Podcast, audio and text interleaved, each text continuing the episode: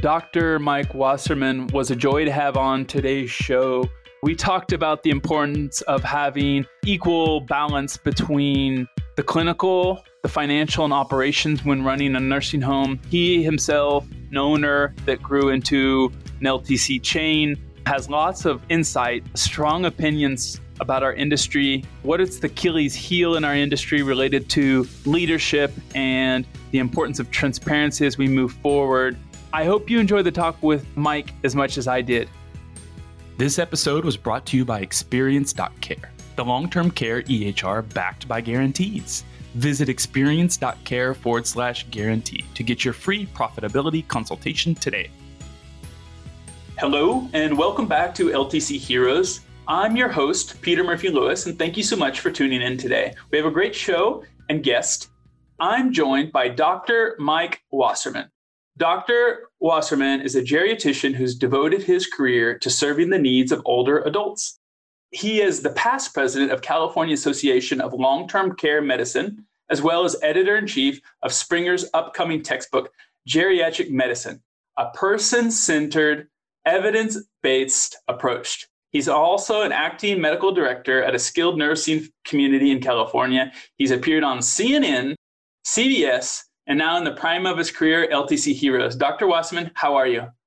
I'm great. Thank you. Thank you for that great introduction. Mike, I'm going to call you Mike because we've spoken a couple times and you've told me to do so. I've warned you that I like to start off our chat with a couple of questions to get to know you quickly. The first one I want to dive into is what actionable advice do you expect we will talk about on today's podcast? I am a huge believer that we have to focus on improving leadership and management training in nursing homes, in particular for the leadership team. You cannot expect a nursing home administrator to run what is essentially a mini hospital. So that's sort of my favorite topic, my number one focus. And I think if the industry and the government don't go in that direction, we will never fix long term care. Those are strong words right out of the box. So I'm excited that we got everyone's attention. We will definitely dive into those and come up with some tactical uh, advice that you recommend for us to embrace and attend to in our industry. The second question I have for you, Mike, is what lesser known resource would you recommend I turn to for better understanding long term care or, in your interest, leadership in long term care? I have to tell you, this is this is a, a challenge. I don't know if this is lesser known, but I personally only use Twitter for geriatrics, long term care medicine, the field of aging. And so, actually, if you follow me on Twitter, you're going to get the people I follow who are other geriatricians, gerontologists, experts in long term care. I'll give you an example Dr. John Morley, one of my mentors is always tweeting great information about long term care medicine. And there are just a number of other folks. I've actually found it to be a very effective way of garnering the latest information on long term care medicine and geriatrics that I can find. You really have to be diligent, though, to avoid following any folks who are not in the field. I follow you on Twitter and can agree that it's hard to find the gems in a rough. Once you do, given there's not very many, there's really some good information coming from those. It's a small niche community. That segments perfectly into the next question before we dive into the meat of this is do you have a mentor that has had a great impact on the way that you approach long-term care? And I know there may be many, but if I had to force you to think of the one that comes to mind, I actually am someone who loves mentors. I have a lot of mentors. I love mentoring people. But when I look at my whole career, I probably have one mentor who stands out. And he worked for me back in the 90s. He ultimately became my patient and my best friend, and he passed away a few years ago. But he taught me more about business and interacting with people that has had a profound impact. He always said to me, Mike, the truth is always in the middle. Well, that sounds very simple. I have lived by that concept And it often allows me to avoid the extremes at times and really hone in on getting to the bottom of things. His name was Ray, and he actually was, uh, by training, a labor attorney. He also taught me how to negotiate with unions. So that's a completely side topic. That's another podcast. Yes, exactly. That's a neat story. And I am also a big supporter of mentors. In about a week or two, I'm going to interview an administrator who has two ongoing mentors, and we're going to specifically talk about how he chose them and what they talk about. So I'm glad you brought that up as, as an introduction. Before we get into kind of the topics that you're well known for, let's start at the very entry level. For an off chance that there's someone who doesn't know, what's a geriatrician do and what's its relationship to our industry? So, geriatricians are like pediatricians. So, pediatricians are doctors who take care of children Geriatricians are doctors who take care of older adults. And it's that simple. The field of geriatrics has existed in the United States for a little over 100 years, really has struggled to gain a lot of traction. Back in the 90s, at our peak, there were over 14,000 board certified geriatricians in the United States. That number has dropped to just about 7,000 despite the fact that the number of older adults has continued to rise. Again, those of us in the field of geriatrics, we focus on function and quality of life. We often don't have access to a lot of studies and literature and evidence based information. We have to learn from our experience and from each other because very few pharmaceutical studies actually use older adults and and when you get into the field of long term care medicine and folks who live in nursing homes, most clinical trials exclude people in nursing homes. Yet they're the ones on who are put on all the medications. So those of us in the field of geriatrics, I've always told people in my career, I have probably discontinued more prescription medications than I've actually prescribed. And if there's one thing that I would say defines me as a geriatrician, that would be it. Do you remember at what moment you realized that you weren't going to just be a physician or a primary care or you weren't going to be a pediatrician? What was that day like or what influenced you? Well, the funny thing is, when I went off to medical school, I always joke I went to a foreign medical school in Galveston, Texas went off to medical school in 1981. I wanted to be a pediatrician. And during my third year of medical school, I was on my surgical rotation and I had to go to like five different hospitals before morning rounds. And the first hospital was St. Mary's Hospital. It was a private hospital. And at 4:30 every morning for about 2 weeks, I woke up this old Texan woman who'd had an aneurysm repair and she would cuss me out something fierce every morning. And at the end of my rotation, as I was leaving, and I remember this like it was yesterday, I was standing in the doorway and she said, Doctor, and remember, I'm a medical student. She said, I want to apologize for how I've treated you. And at that moment, it all crystallized. All I felt was, wait a minute, you're old, you're in the hospital, I'm waking you up at 4:30 in the morning. It's me that should be apologizing to you, not the other way around. And I think literally at that moment, I knew I had to dedicate my life to serving older adults. And in particular, never putting the onus of their frailty and medical problems on them, which a lot of doctors do. That literally, I think, was the moment I decided to become a geriatrician. That's a good story. Do you have younger medical students come up to you and they're interested in the field and ask you for advice? If you do, what do you tell them? Oh, that's my joy. And actually, that's one of the beauties of Twitter also is finding some of those folks. Or I do volunteer at UCLA teaching medical students how to talk and interact with patients. And whenever there's students who have an interest in geriatrics, I I am thrilled. We need more young doctors going into the field. I give them my email address. I tell them they have a mentor for life if they want it. We really need that's actually one of the problems in geriatrics is a lot of a lot of medical students and residents get a very negative experience. They deal with the sickest, most frail people, and they don't always have the experience that I've had over my career of dealing with an incredible group of human beings. I've gotten to almost live history through life. So many stories of patients of mine who were at moments in history that are absolutely profound. And so sharing that with young medical students or other young people is a great joy to me. And, you know, I hope as others do that, we can get more people interested in the field. Do geriatricians approach care differently? I always tell people the classic internal medicine physician is all about diagnosis, treatment, and cure. We geriatricians focus on function and quality of life. And maybe a good example is a lot of medical studies use death as an outcome. And I have to say this sometimes, and again, as a negative outcome. So death is a negative outcome.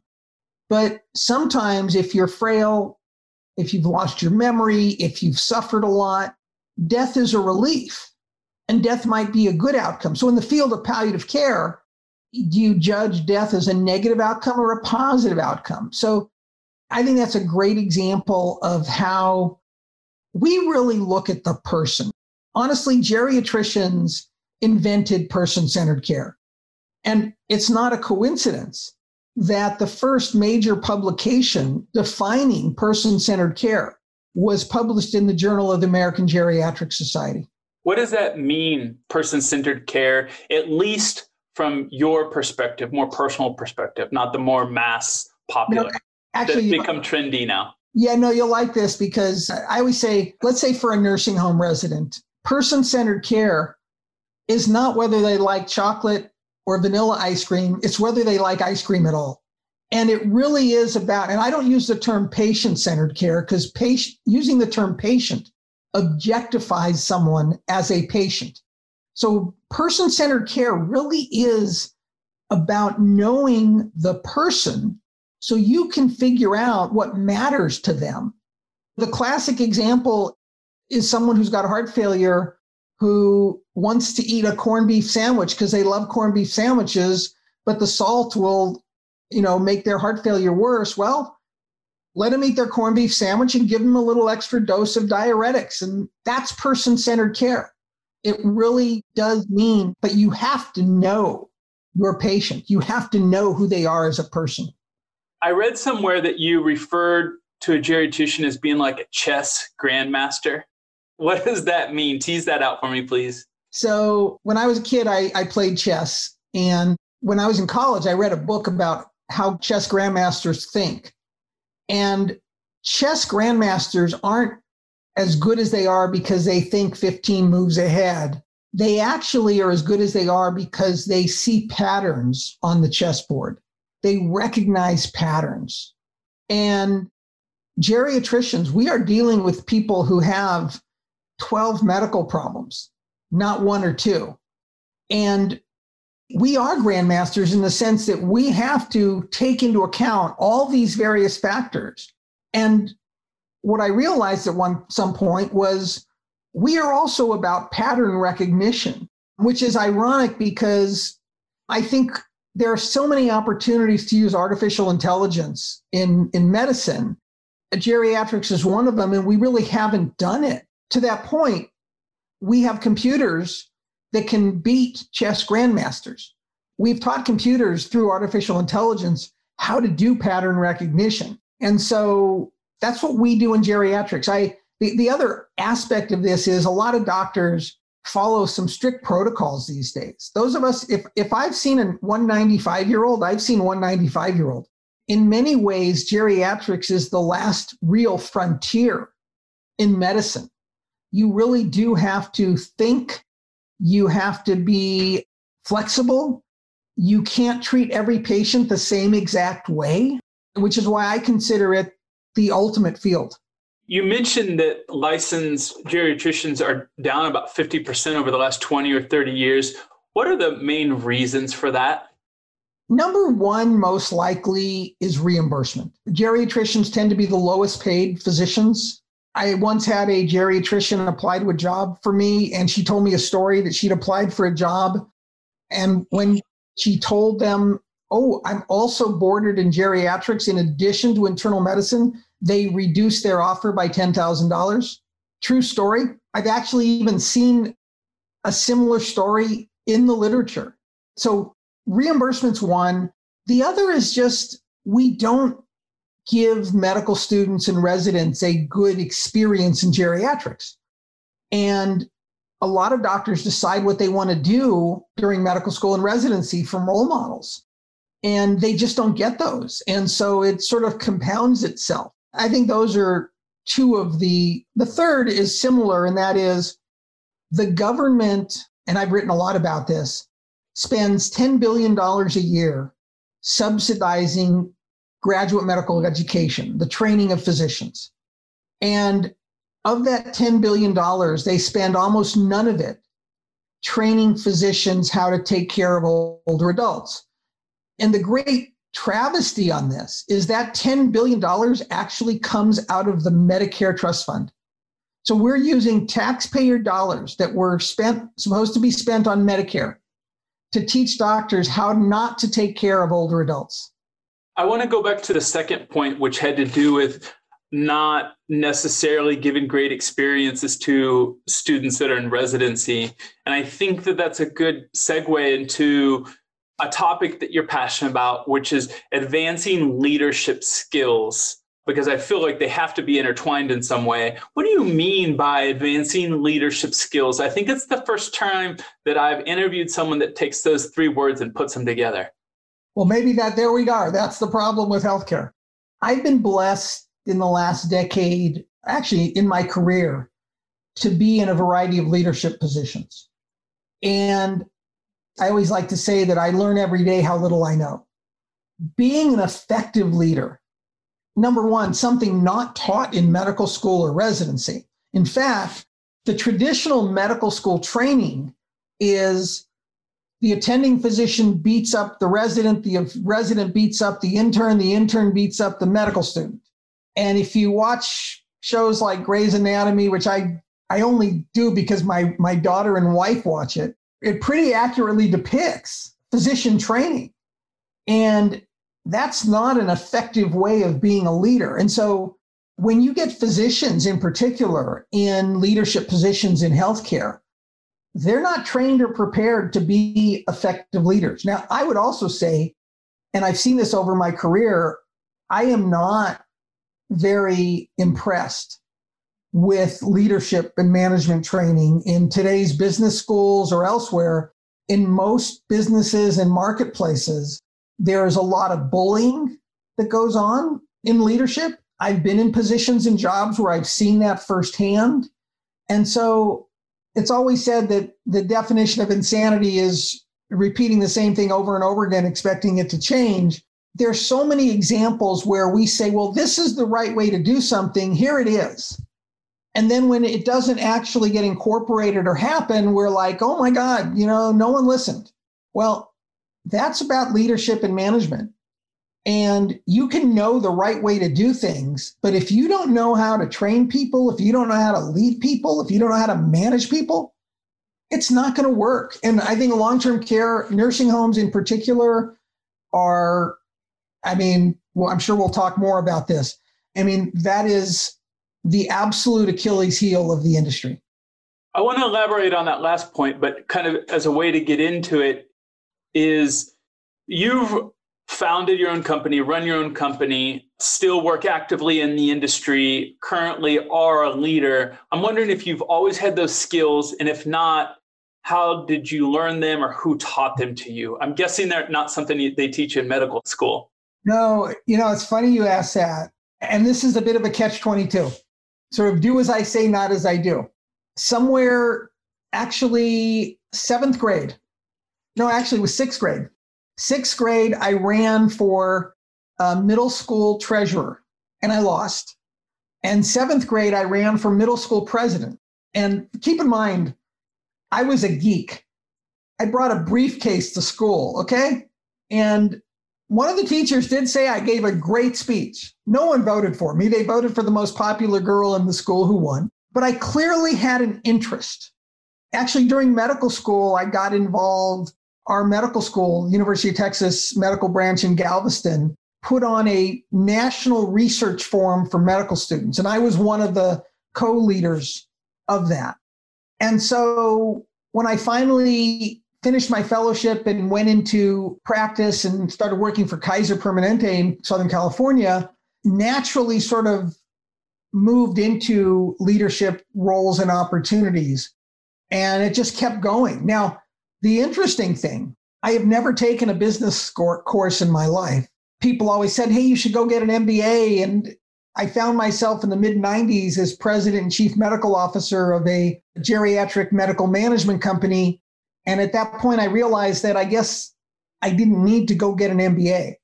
And in some regards, and I hesitate how to say this, but oftentimes people who go and get the MBAs are the wrong people. And then they're just slaves to some things they learn in a course, and they're not good leaders. So now that said, over the last decade, I have gotten involved in what's called leadership and management in geriatrics, which is a leadership and management training course that is presently operated by my organization, California Association of Long Term Care Medicine. We train folks in the field of geriatrics on how to be effective leaders and managers. And I think maybe the key here is leading and managing in healthcare has its own nuanced differences than leading and managing, say, in the auto industry. I think we have tried to learn from that and use things we've learned to train others who are in the field. And so, ironically, while I've never really taken officially any business courses or even leadership courses, I've been on the faculty of a number of courses. And when you're on the faculty, you're listening to all your other faculty members. Okay. So as I say, I learn every day how little I know, and I, I consider myself a lifelong learner. And so maybe be, even though I didn't, I haven't taken courses, I'll remember one book I read when I first started at Kaiser 30 years ago. Tom Peters wrote a book called Thriving on Chaos. And it really spoke to me at the time. And so I, I will say, I've read management books and leadership books over the years. I love to read about war read a lot about the Civil War and World War II, and reading about the generals and how they make decisions and how presidents make decisions. Another great book, uh, Team of Rivals by uh, Doris Kearns Goodwin about Abraham Lincoln. As I'm sharing this with you, I'm realizing, okay, maybe I've never taken courses, but I've read a ton of material on leadership, in both as specific books on leadership as well as examples of effective leaders mm-hmm. uh, historically. If, if you were to found another senior living community all over again with what you know today, and, and you used the strong language that this lack of advancing leadership is the Achilles heel of, of our industry. How would you reform your organization or, or construct your organization with what you know now in terms of a manual in terms of hierarchy, in terms of setting up a mentorship program? Are there any tangible things that you're looking back on like, man, I would do this differently. This would be better. I would spend more time on this. So I think there's sort of somewhat two separate questions. Looking at a nursing home, a single nursing home, versus looking at scaling a bunch of nursing homes. And one thing I have learned because I've run businesses that are a million dollar businesses. I've run businesses that are $20 million businesses. I've run businesses that are billion dollar businesses. And one thing I've learned is it's actually all the same. And if you keep that in mind, you'll be okay, not to get overwhelmed by the size and scope. So it actually does make sense to start with a single nursing home and model everything from the bottom up or the top down. And that modeling is very simple. You need a leadership team. And at the nursing home level, to me, the team is the administrator, the director of nursing, the medical director, and the director of staff development, who does a lot of the training. During COVID, we've added in the infection preventionist who has taken on a greater degree of importance. Some might suggest there should be quality improvement people in, in positions with that role. But at the very least, you've got four people as your leadership team. And you, you have to start with that.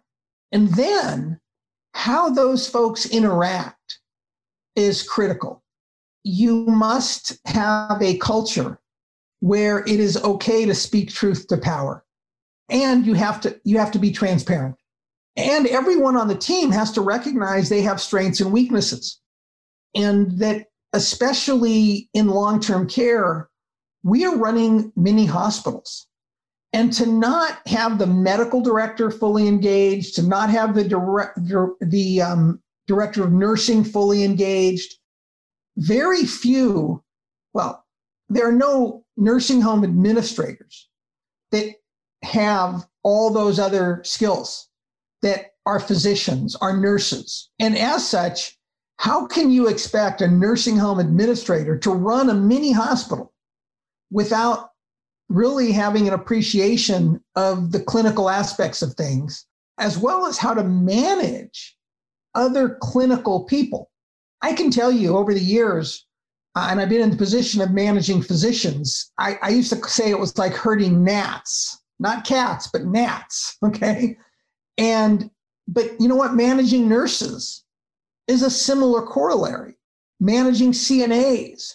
And remember, the CNAs and the nurses are delivering clinical care on a daily basis. So you can't just say do X, Y, or Z. You actually have to understand the clinical impact of everything you're doing. So, so I think to circle it back, really having a leadership team that is truly a team. And we are only in the early stages, I think, as a society of understanding effective leadership and management from a team perspective. There are some books on teams. And again, I think there's a lot to learn about how teams interact and how leading a team effectively without being a bully. I go back to the bullying. Way too many managers today are bullies. And that doesn't work. I mean, you can just stop right there. If you have bullying behavior, that is the absolute antithesis of teamwork.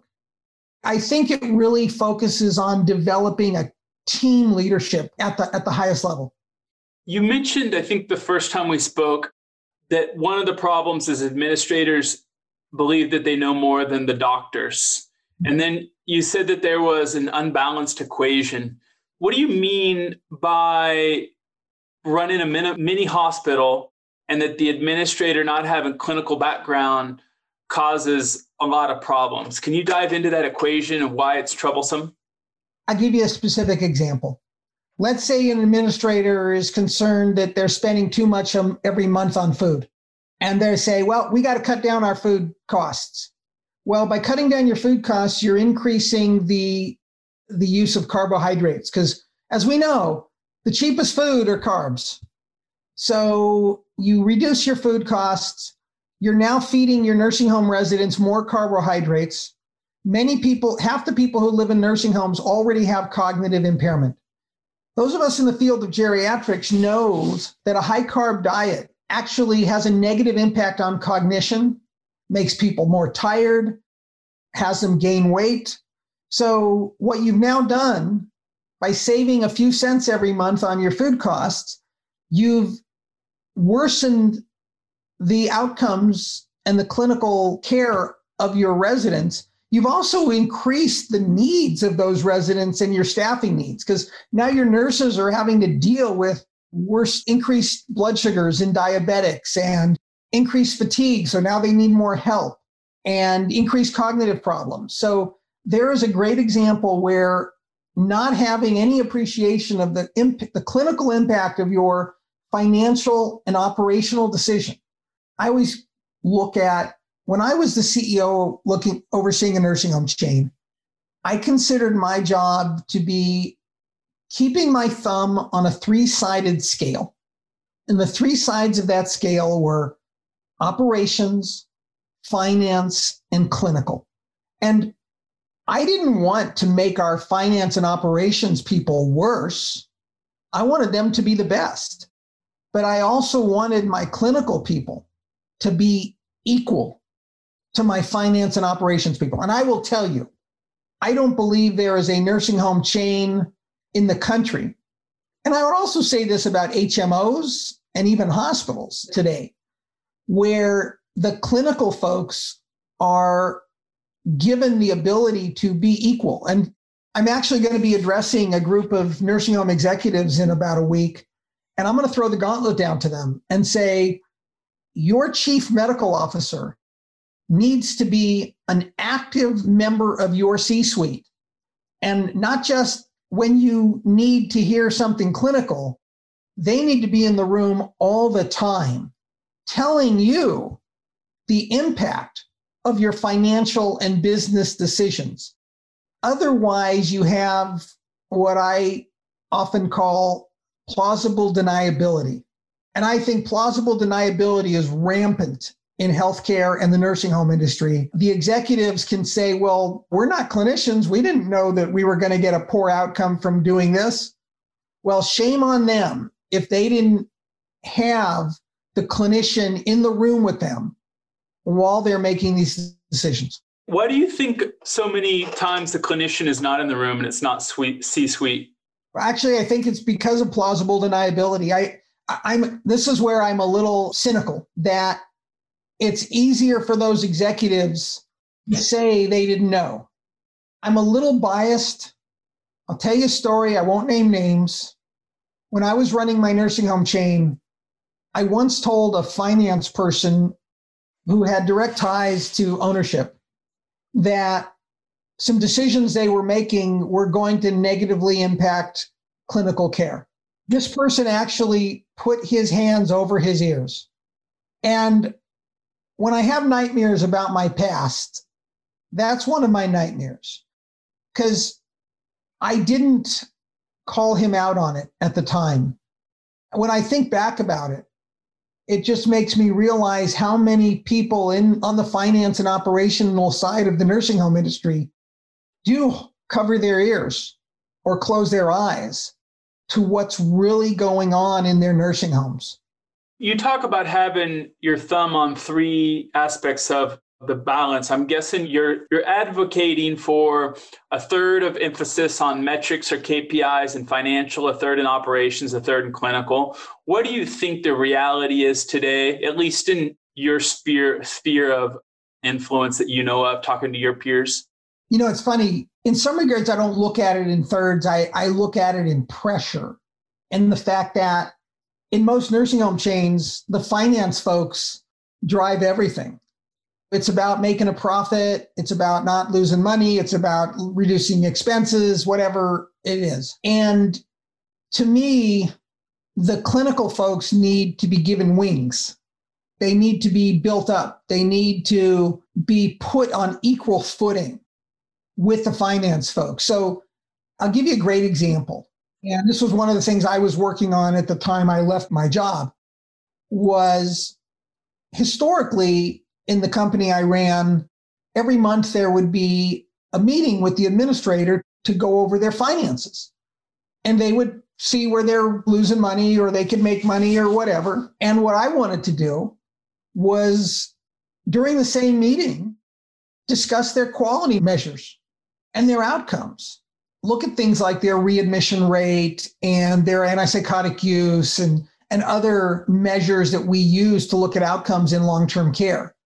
And to me, to have a meeting with a nursing home administrator to only focus on their P&L and how much money they made, you get what you pay for.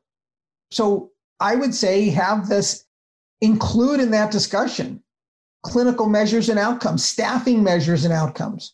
We now know through COVID what we already knew before that if you're understaffed, you're going to have worse outcomes.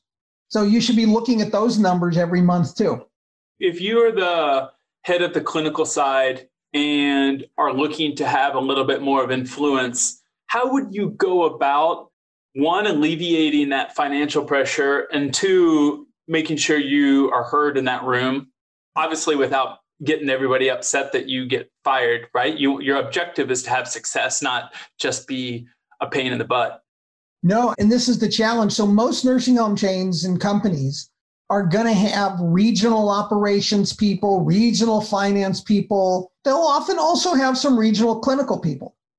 But I think it's very rare to see that the regional clinical people and the regional operations and finance people are treated equally to the extent that what I was striving for was from the C suite down to the facility level. A clinical person and an operations person and a finance person had the same weight, had the same clout. And that way, if the clinical person said, Hey, we don't have enough of resource here to provide this care, then the finance and operations people are going to have to say, well, you know, we can't afford it. And the clinical person is going to say, well, then maybe we can't afford to have those patients. You need that dialogue. This, by the way, this dialogue does not happen today in most nursing homes. And so this is this is a, a sea change, but it is the only way out if we want nursing homes to survive into the future. Are you worried about the future of nursing homes? Oh, absolutely. I mean, look, from a financial perspective, the way the system is set up is not working. And it's complex in terms of why and how we're going to fix that. I mean, we could easily be looking at a significant number of bankruptcies, significant number of closings over the next year or two. I don't think that's unrealistic. And, and actually, I'll, I'll give you one metric. Nursing home occupancy has gone down close to 20% through COVID. No one that I've read, no one that I follow believes that a year from now, we're adding back those 20%. Most of us believe we may move along pretty much where we are right now. It is going to be slow going. So if you have a business where you just lost 20% of your occupancy and you're not expecting to get it back in the next year or two, well, something's got to give. So you're either going to have closures, you're going to have bank, some things are going to happen. I, I, just just do the math on that. You come up with the, that result. Going back to when you were a CEO and you had to oversee all three areas, which was the area that was toughest for you personally? That either it was hard for you to get into improving of the processes or understanding the innovation and changes in the industry? You know, well, you do ask good questions. You made a comment earlier that I didn't really talk touch on, and that is over my career, I can't tell you how many nursing home administrators I've known who think they know clinical better than I do, or than most doctors do. And there's something that I like to call institutional arrogance that exists in large corporations, only exists at the executive level in nursing in the nursing home industry, but at its most challenging is when it exists at the nursing home level itself. So you have an administrator who grew up in the industry, they know what they know, the way they've learned it. And by the way, this isn't about money or profit, it's about inertia. It's about this is the way we've always done it. And I think that is the single greatest challenge is we have to look at how we train nursing home administrators, how we prepare them. And we have a long way to go. We really, a good administrator is going to engage their director of nursing and their medical director. They're going to listen to them. They're going to be a good team leader. But I will tell you that type of administrator is few and far between. I think, honestly, by design. But again, that's, there's my cynicism. But I think if I had to pick one area that really needs that focus, is we need to hone in on the nursing home administrator. I've followed you on Twitter for about a month now and read a couple of your press pieces. you've been on a mission to talk about transparency. How has COVID 19 furthered your belief about transparency? And what do you mean outside of the theoretical realm of transparency? What are you asking for? What do we need? You know, it's interesting. When I was running my nursing home chain three years ago, we were at a, a, meeting, a state meeting with all other nursing home executives. And someone said, What is your focus this year? And we went around the room, and just for consistency's sake, my word was transparency. What I mean by transparency is I learned long ago if you don't know something, say so. It's so common for people to want to fudge the truth because they're embarrassed or they're worried they're going to get punished. And transparency in its simplest means telling the truth, being honest with yourself and others about everything you are dealing with. And I think in a day to day level as a leader, that's what transparency is. Be willing to admit that you're wrong, be willing to admit you don't know something, be willing to change your mind. At the institutional level and also at the industrial level, the industry level, what are the mistakes that you're seeing related to transparency? It seems like kind of a, an academic term or a very political term. I'm trying to understand how you see it when you speak to a peer and what you want different at the at the industry level. You know, at the industry level, it it actually is is more nuanced and different in the sense that when you look at that, let's go back to that administrator who's making decisions. That administrator is responsible for a, a profit and loss statement every month. They're responsible for the financial outcomes of their facility. So when they have that monthly phone call and they find that their margin has gone down or whatever it is, it off the cuff that just sounds simple. Okay, they just, you know, that's what their margin is. But having lived behind the curtain of the industry, I'm aware that that margin is influenced by a lot of factors that no one ever sees. So, what's the rent? Is the rent fair market value? What are you paying suppliers? Oh, some of those suppliers have common ownership with the owner of the facility.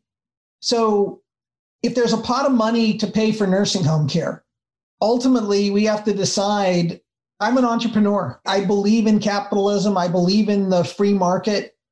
But I will tell you, in a lot of ways, there's not a free market in healthcare and there's not a free market in nursing home care. And so if nursing homes are paying higher rates, for example, for PPE than they ought to, well, that's less money that could have gone to staffing. And the crazy part is if the for profit side of the industry is driving some of these, guess what? It ends up into impacting the nonprofit facilities too, because they got to buy the same, they got to buy from the same suppliers, they got to rent from the same places.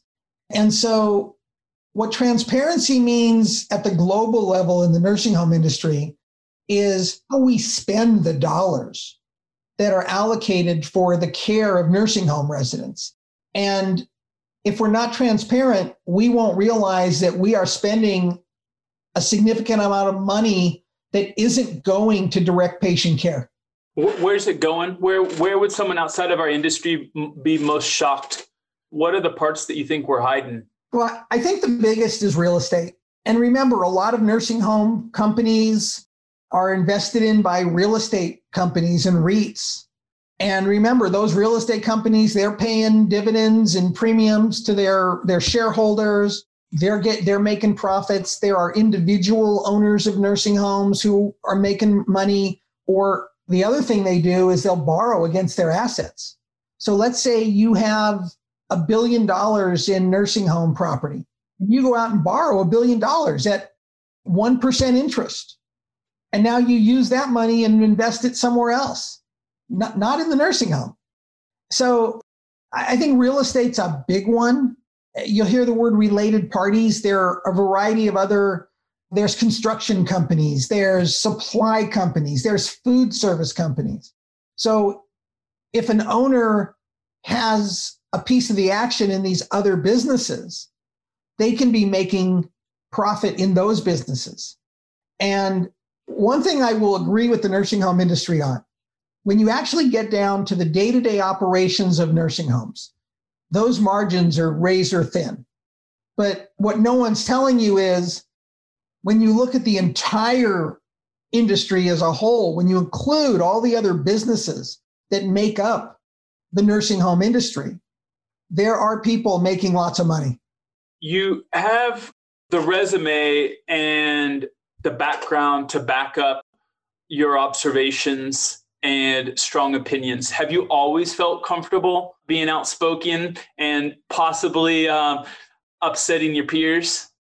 You know, it's funny. I mentioned one of my mentors, John Morley, who is someone also who has very strong, he's always right. And most of the time, he actually is. But when I was a geriatric fellow 33 years ago, I would not be afraid to disagree with him. And that's probably one of the reasons he and I have, have been lifelong friends. So, no, I, I have never, like I said, I, believe in the adage of speaking truth to power. I think I inherited this from my father and my grandfather. I have never been shy about saying what I think. That is something that, you know, I, I think that's been somewhat innate in me. When you were running your own company, can you think of an example where it got you in trouble?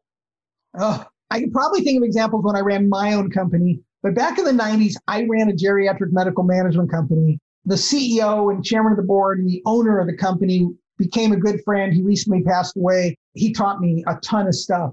But I was president of the company. And we had a meeting with Humana in their corporate office in Louisville. And this is in the 90s. Humana had developed all these disease management programs. To this day, I don't believe in disease management programs in geriatrics because if you've got a 90 year old, they've got 12 problems, you can't have them on 12 different programs. There's only one program, and that's geriatrics. So I basically said, this disease management stuff is bullshit. What you need is geriatrics. Well, the person on the other side of the table was the person who had developed all of Humana's disease management programs. And he did something that blew me away and taught me a lesson. He got up and walked out of the room. Not a good place to be when you're negotiating. Now, I will tell you about a dozen, no, actually, about 15 years later, I was negotiating the sale of my practice to a publicly traded company. And we got to a point in the negotiations where one of their people had screwed up some of the numbers and whatever. I got up and walked out of the room and I won that negotiation. So I, I will tell you, so yes, I, you know, we learn our lessons and that's the point is we're going to learn things from our mistakes. And yes, I, I have a slide of one over ego equals and, you really have to learn to let go of your ego. And that's one thing as I've gotten older, that's why I say, and I've said it a few times already, I learn every day how little I know. I'm not shy about saying what I think, but people who know me know that they can push back and they can disagree with me. And that sometimes I'll say, you know what, you're right, I'm wrong, and I'll change my mind. And I pride myself on that. Mike, to kind of wrap things up, I want to ask you with your upcoming book with from Springer, you're the editor in chief at Geriatric Medicine, Person Centered Evidence Based Approach. What's new about this book? What perspective did you bring that you might not find in something similar if you're a student? So this is this is actually the fifth edition of Springer's geriatric textbook. The previous edition was titled Geriatric Medicine and Evidence-Based Approach. The problem is there's not a lot of evidence in geriatrics, and we know that. And so saying it's an evidence based approach is a little bit of an oxymoron and not much. I mean, there is evidence and great information and authors. But by changing the title to from an evidence based approach to a person centered evidence based approach, really allows us to put our finger on the importance of knowing the person before you make decisions about their care. And one of the things I'm so excited about working with authors from around the world on this book is looking at the practice of geriatric medicine through that person centered lens. And that's in the author instructions, you know, is it's not just so simple to say do X, Y, or Z. I want our chapter authors to be looking at the treatment or the evaluation of any any disease or syndrome from the person's perspective and recognize that you don't necessarily treat each person the same. And if you've got someone who's got Alzheimer's disease versus someone who's sharp as a tack, you may take a different approach, and that's okay. If, you know, based on people's functional level, you may take a different approach depending on what's important to that person, and that's okay. So I'm really excited. A year ago, we were just getting started with the book, and it kind of got delayed because of the pandemic. So I'm really sort of starting to round the bend. We've got most of the chapters with authors, and we're starting to move into production. The nice thing about the book is each chapter will be online, so we don't have to wait until we get all the chapters written before we actually get the hard copy of the book published. But but I'm very excited. It's actually probably my favorite thing because at the end of the day, we as a society need more people in the field of geriatrics. And we need more doctors who think like geriatricians, who look at the person and what matters to them. This might come off as a, a curveball question, but I was thinking as we move from high level to industry and now all the way down to a person centered, we're kind of moving up and down the level, the level of analysis. Is there you had to have seen trends in the industry change over time. How have you seen technology or innovation assist in uh, person center? And I've even actually heard the opposite argument saying we're so focused on documenting that we've forgot about the story or the care side. How, how do you see that relationship with person centered care? I'm an early adopter to electronic records the practice I ran, the business I ran in the 90s, we had computers in every exam room. When we we developed our own electronic health record. In developing our own electronic health record, I actually brought our programmer into the exam room with me. This was actually prior to HIPAA. But I did that because most electronic records are developed by programmers who don't know anything about being a doctor. So I wanted my programmer in the room with me so we could brainstorm on how to make the program more effective. So I think what we want to avoid is that doctor who's sitting at the computer typing and not looking at the patient. We want to avoid that doctor who cut and pastes from the last visit. I'll tell you the future. I actually know the future. So you may be aware Amazon has some grocery stores where you walk in, you take your, you do your shopping and you leave. You never encounter a checkout stand. You never go through anything. You just walk in, go out. They've got sensors everywhere. They capture everything. The future of the visit to the doctor or the future of a nursing home care is the nurse and the CNA and the doctor go in, see the, pa- the resident, deliver care. In the nurse's case, they check their vitals. In the, in the CNA's case, they bathe them, they, they turn them, whatever everything is captured by sensors and documented. As a doctor, I'm asking questions of that resident. I'm not writing anything down, it's all captured. When I'm done, I have a note that describes everything that was done and what I'm going to do. I never had to sit down at a computer, I never had to type, I never had to do any of that. That is the future. And when we start bringing artificial intelligence into that, oh my God, the sky's the limit. The, the crazy thing is the technology exists today to do this. The reason we haven't is that a lot of the electronic health record technology is solely based on billing and maximizing revenue. It's not focused on delivering care. So we have to decouple or uncouple billing from the technology when we uncouple it from the technology and we focus technology on actually improving care, I think we can make great strides. Thanks for fielding my oddball question to wrap things up. Mike, we've moved all over the place. We've done an intro to geriatrics and why it's important and how it's different. We've talked a lot about skilled advancing leadership skills and even talked about the balance in your relationship as CEO. Is there anything that I haven't asked you about or something in particular you want to emphasize before we sign off? Boy, we've covered a lot. I actually think of everything we've talked about, what, and it remind me of standing at that doorpost in Galveston, Texas at St. Mary's Hospital, feeling almost ashamed that my patient was apologizing to me. And I think the focus on person centered care is truly at the heart of everything. We must all strive to really know the folks we care for.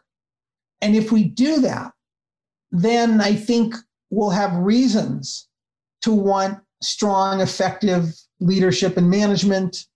We'll have reasons to do the right thing in decision making. We'll have reasons to develop the technology to capture this information. So maybe that is the take home is let's all focus on being person centered. I like the homework. Mike, I'd like to ask you throughout your professional career, you've learned a lot. If you were going to give your younger self advice as you were headed into long term care, what advice would you give yourself? The challenge with that question is, and I've seen it so many times, people somehow need to learn by their mistakes. It's really an interesting human foible that you can tell someone what they need to do, but until they've actually made their own mistake, they don't really learn it. I've also tried hard not to have regrets in life. With that said, I am going to try to answer your question because this question's really troublesome than you because you want to accept your failures and you don't want to regret them. This question's really got you it's one I don't want to answer, but I but I but in, out of respect for your good questions, I think I could have learned earlier the concept of I learn every day how little I know.